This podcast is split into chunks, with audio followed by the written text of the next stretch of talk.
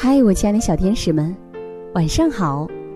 欢迎收听微小宝睡前童话故事，我是橘子姐姐。今天呀，我要给你们带来的精彩故事名字叫《番茄和橘子》，一起来听听吧。番茄娃娃很孤独，想找几个朋友做游戏。他四处张望，哎，看见了一棵树，树上挂着许多橘子，便说：“橘子，橘子，你快下来玩吧？”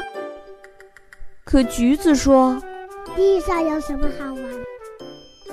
番茄说：“地上可好玩了，阳光灿烂，风光秀丽，百花盛开。”橘子很惋惜地说：“我下不来，我怕掉下来会摔坏的。”番茄为了帮助橘子，用尽力气爬树，脸涨得红红的，一不小心却滚下来了，满身伤痕。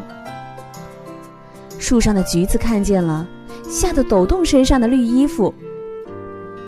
番茄不怕疼，用劲一直爬，一直爬。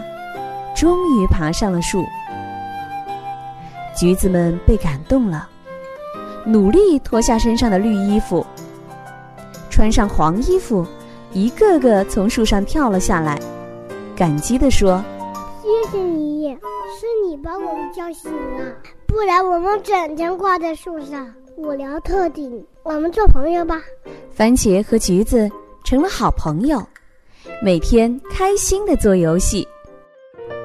亲爱的小朋友们，我们朋友之间都要像番茄和橘子一样，互帮互助哦。最后，一起来听听点播故事的名单吧。首先要提前祝愿来自江苏苏州的陆妍希生日快乐，还有来自西藏拉萨的英美央希，来自福建厦门的雨萌，来自湖北武汉的贾艺兴。我们明晚再见，晚安。